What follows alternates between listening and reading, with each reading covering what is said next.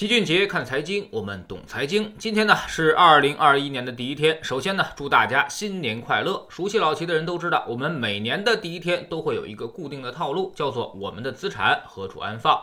分析预判各类资产今年的表现，以及给出我们重要的投资提示。首先，还是先来看房地产。二零一九年开始，其实中国楼市出现了一个非常明显的趋势，叫做南北划界。北方房价持续下跌，而南方房价，特别是经济发达的长三角和珠三角一带，房价还在继续上涨。这背后的逻辑其实就是人口流动的方向。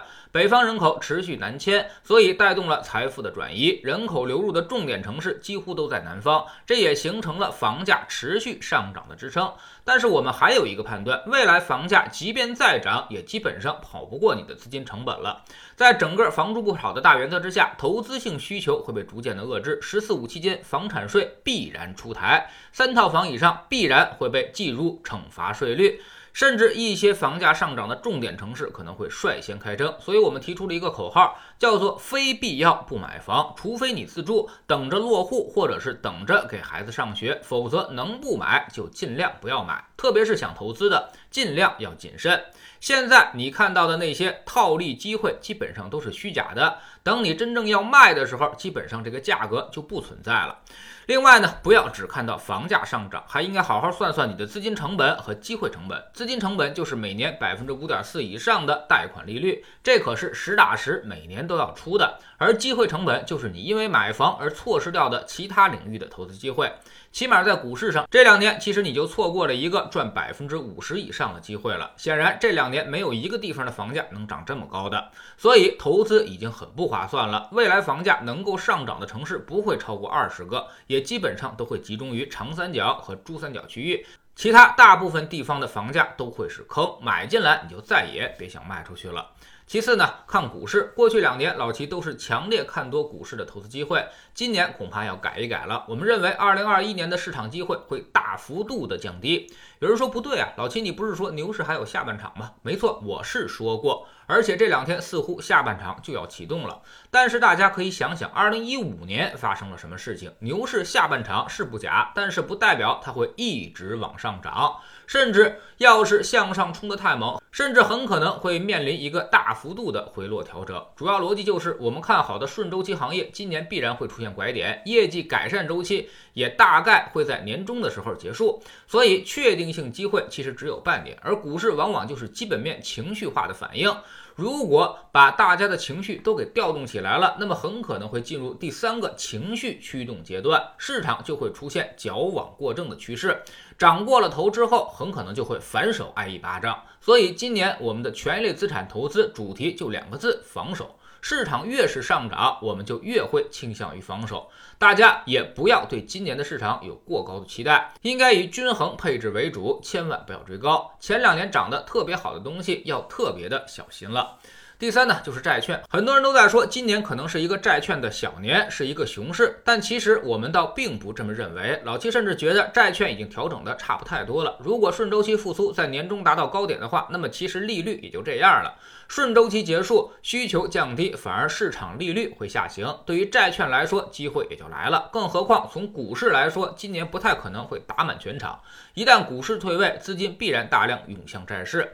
所以，二零二一年其实我们更看好债市一些，可以慢慢的加仓长债，从激进的攻守平衡，进而随时转向债券的防守态势。当然，这也会有个意外因素，我们应该重点观察一个事儿，那就是大通胀的出现，比如 CPI 重新回到百分之四以上。但是这个可能性其实很小，很多人只提到了美联储的放水，但其实没有看到货币乘数在降低，所以货币总量依旧是可控的。大宗商品涨价并没有完全失控，随着经济复苏，货币肯定是要逐渐回收的。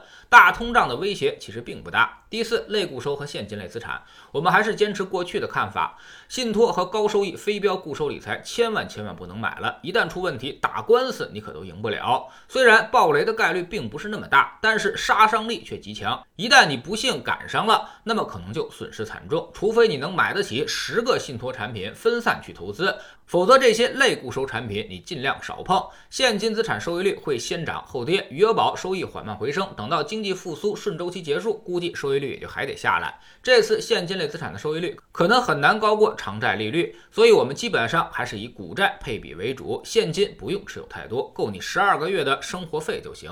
第五，商品和黄金。其实大宗商品里面包括四类：农产品、工业金属、能源和贵金属。也就是说，大宗商品包括金银。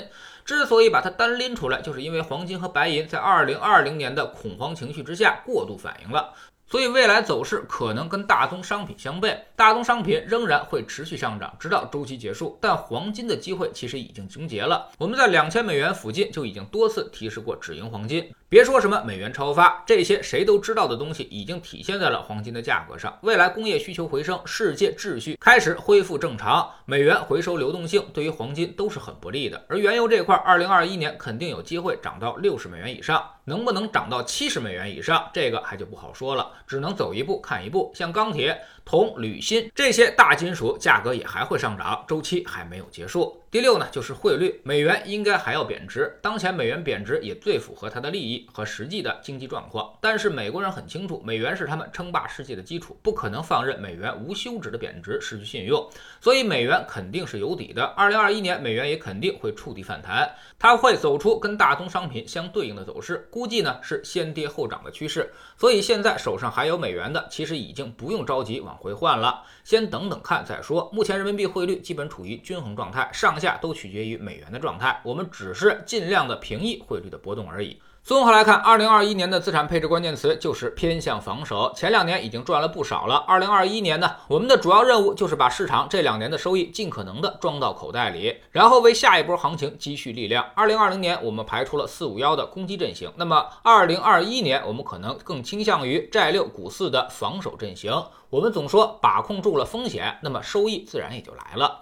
知识星球秦杰的粉丝群里面，这些天我们正在盘点组合的表现。替代理财从不赔钱的三三三幺组合年度回报超过了百分之六，替代信托适合资金归集的四三二组合超过了百分之十三，攻守平衡越震荡收益越高的三三二二组合今年回报也超过了百分之二十。最为激进的十年财富自由的首选五个二组合已经连续两年回报超过了百分之二十五。那么明年我们更看好哪个组合呢？我们总说投资没风险，没文化才有风险。学点投资的真本事，从加入知识星球找齐俊杰的粉丝群开始，让你既收获知识和视野，也能够收获财富。在知识星球老齐的读书圈里，我们继续讲《结构性改革》这本书。昨天说到了未来房地产调控的六大核心原则，所有的政策出台几乎都是围绕这些展开的。你知道这些原则之后，就会清楚我们的武器库里其实还有的是家伙。这次呢，绝对是不达目的绝不罢休的。加入知识星球，找老齐的读书圈，每天十分钟语音，一年为您带来五十本财经类书籍的精读和精讲。现在加入之前讲过的一百八十多本书，您全都可以收听收看。在投资这条路上，除非你自己提高，否则别人会有一万种方法收割你的财富。读书圈和粉丝群独立运营也单独付费，千万不要走错了。十万人已经在这里学习了，如果您再不来，就被别人所超越了。苹果用户请到老齐的读书圈同名公众号里面扫描二维码加入，三天之内不满意全额退款，可以过来体验一下。